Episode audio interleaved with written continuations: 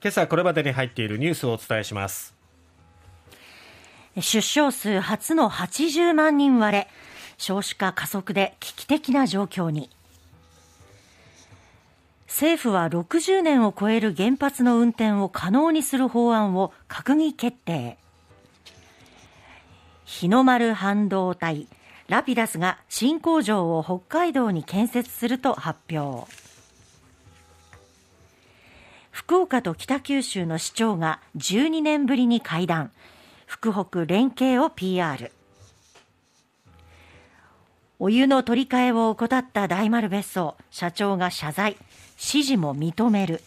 まずは危機的な状況なのが出生数はちじゅうまんにん割れということで、一面で各紙報じていますが、読売新聞からです。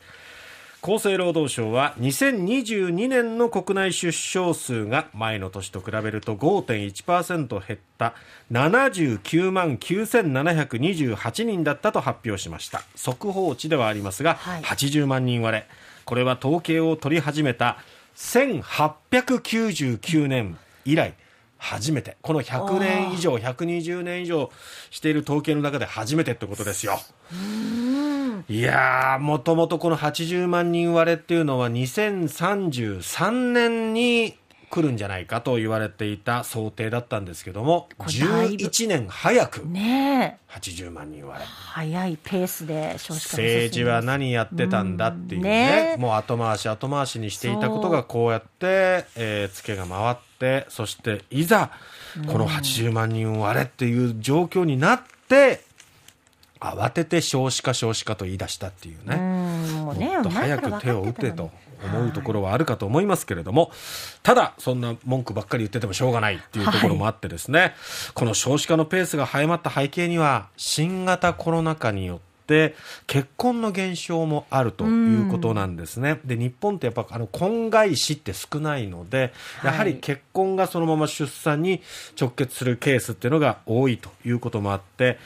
やはりこの結婚式場でね、式を挙げられないとか、ね、えー、披露宴できないなんていうことからちょっと見送ろうかっていうカップルも多かったですけれども、そうですね、そういったことも少なからず影響しているのではないかということですね。うん、えー、でもこの少子化ってやっぱ国を支えるものって人ですから、はい、うん、その人が減っていくっていうことはやはりこれは経済自体も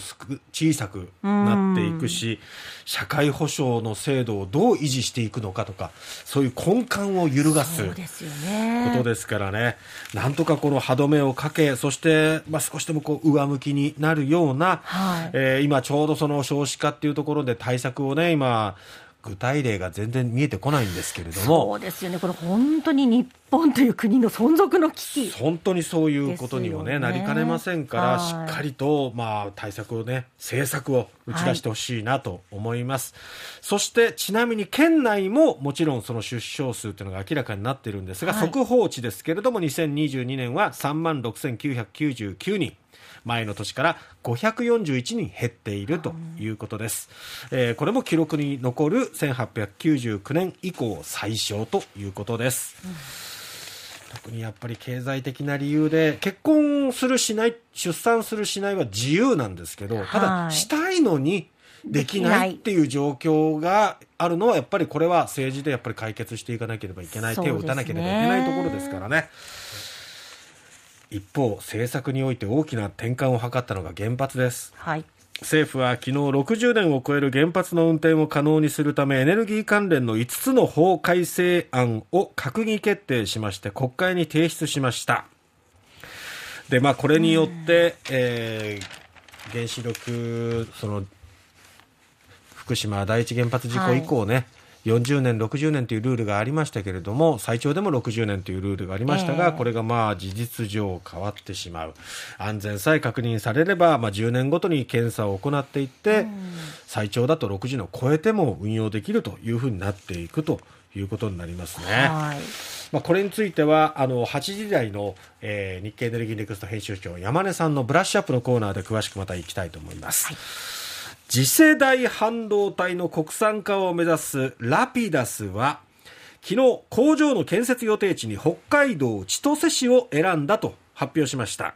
政府の補助金の承認などを経て正式決定し、にせんにじゅうななねんの量産開始に向けた準備を本格化させる考えなんですけども、うん、まだまだ乗り越えるべきハードルも多いということなんですね、うん、ただまあ、今回のコロナ禍において、はい、やっぱりこうサプライチェーンが断たれるとこんなにも経済に影響を与えるのかっていうね、うん、ことを痛感しましたけども、やっぱりこの国産でっていうところも、はい、まあ、日の丸半導体ということで注目されているんですが、うん、北海道に拠点を置くということで今後進められていくということです、はい、じゅうにねんぶりですね、福岡市と北九州市のトップが会談しました、はい、北九州市の竹内和久市長と福岡市の高島宗一郎市長が昨日小倉城庭園で会談しまして、経済成長などに向け連携を強化していくことを確認したということですね、はい、えー、にせんじゅういちねん以来じゅうにねんぶりということなんですけれども、久しぶりです ね, ねえ、まあ、経済界としては早くこの結びつきを強くして共にこうエリアを引っ張っていってほしいという思いがあったわけですけども、その足がかりとなる会談が行われました、はい、福岡市からはえー、スタートアップ支援施設の連携とか一人一花運動によるまちづくり、そして ライン 無料通信アプリ ライン 公式アカウントのノウハウ提供などを提案したと。一方、北九州市側からは環境技術の海外移転に関する連携を通じたカーボンニュートラルの実現、そして福岡北九州ふたつの空港など物流機能の利活用、観光振興に関する連携などを提案したということです、うん、お互いが、まあ、ウィンウィンの関係を築いていける第一歩を踏み出したということになりますね、ええ、